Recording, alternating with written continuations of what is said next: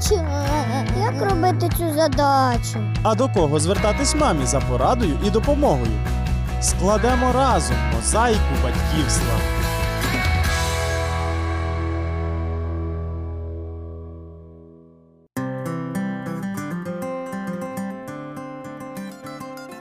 Вітаю вас! Ви не задумувалися, чому більшість казок закінчується щасливим одруженням головних героїв? Події після весілля народний фольклор описує мало, та й то переважно у побутових казках про діда і бабу.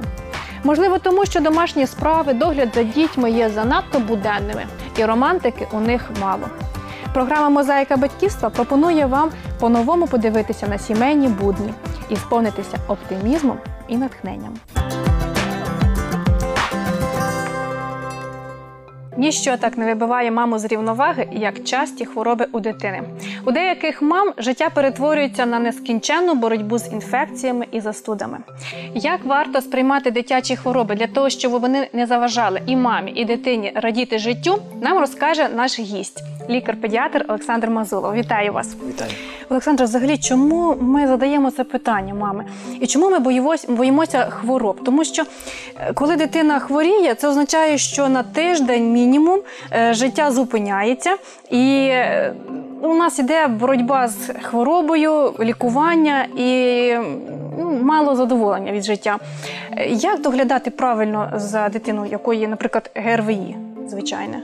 Дуже важливим є якраз таке оточення, яке створюється в сім'ї, в будинку, в приміщенні, де знаходиться хвора дитина. Ми дуже часто можемо чути від наших знайомих чи від наших батьків, що дитину необхідно зігрівати, що дитину необхідно укутувати, що дитину необхідно ховати, натирати, не пускати на двір, на прогулянки там, чи не купати її.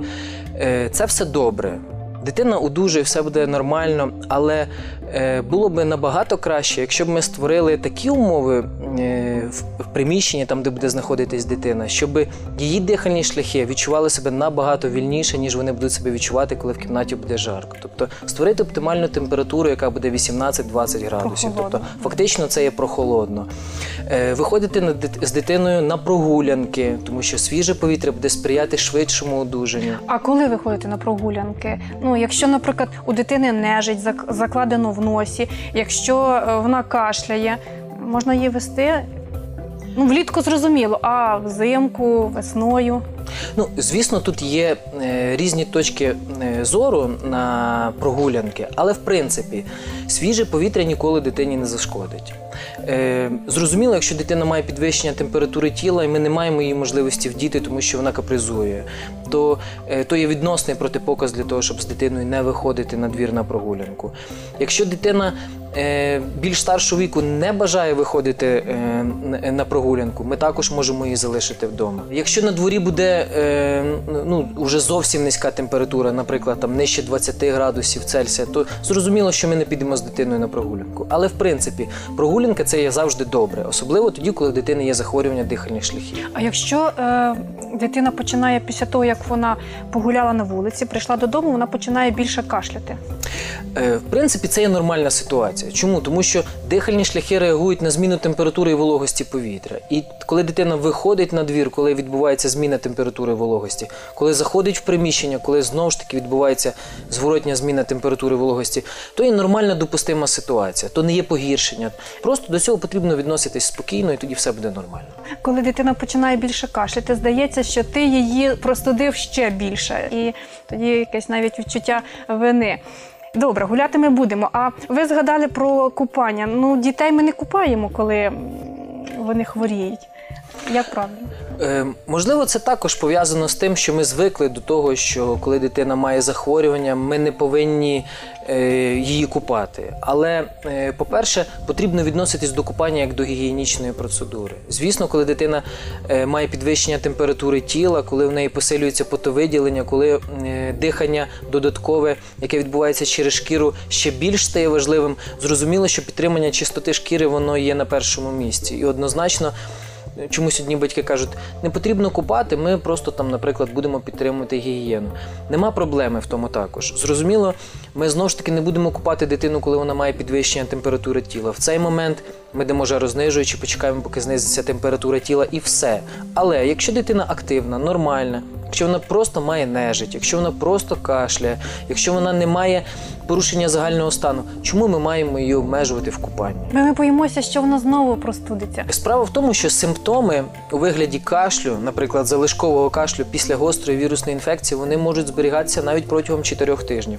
Невже ми не будемо дитину купати протягом чотирьох тижнів? Просто цей психологічний момент потрібно в голові переступити, і тоді все буде добре. Олександр, а якщо у сім'ї декілька дітей, і одна дитина захворіла на ГРВІ, е, наскільки доцільно і коли, у яких випадках ізольовувати її, наприклад, в окремій кімнаті?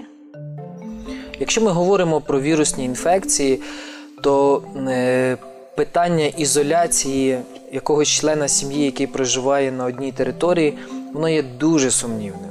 Тому що насправді людина може розповсюджувати вірус, який попав до неї в організм, ще за день-два до того, як у неї з'являться симптоми Перші захворювання. Симптоми. Ми не можемо знати, чи то був той день, чи не було.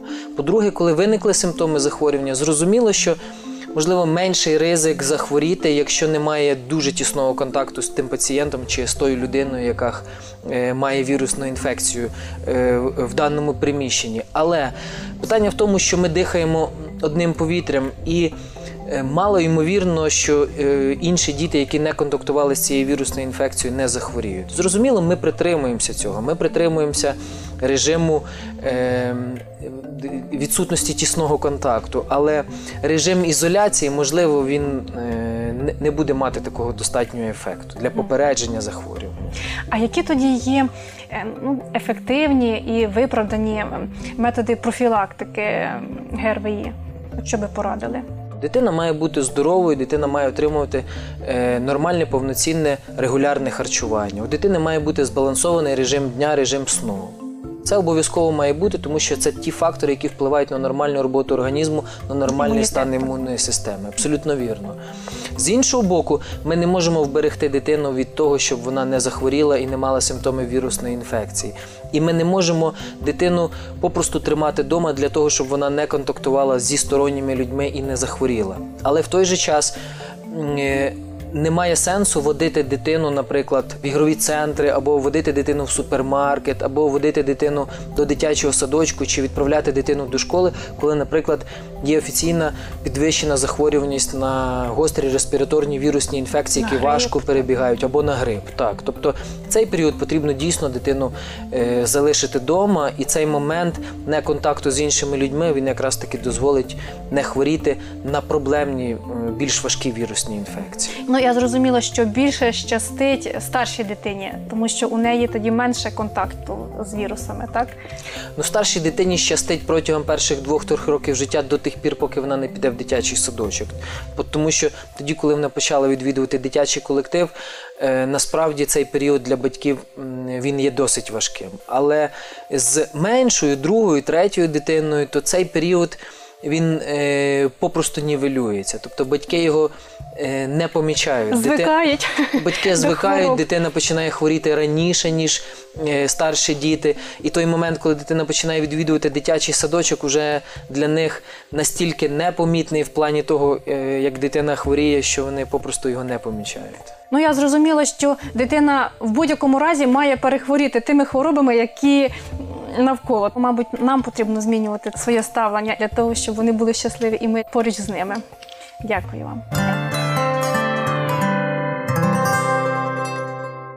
Хай Господь, що подарував нам наших дітей, збереже їх здоровими і щасливими. А якщо у вас є запитання чи переживання про дітей і сім'ю, скористайтеся можливістю і зверніться у нашу службу підтримки. Номер нуль вісімсот тридцять двадцять двадцять. Дзвінки безкоштовні. З вами була програма «Мозаїка батьківства» та я, Олена Стангеліні. Щасти вам!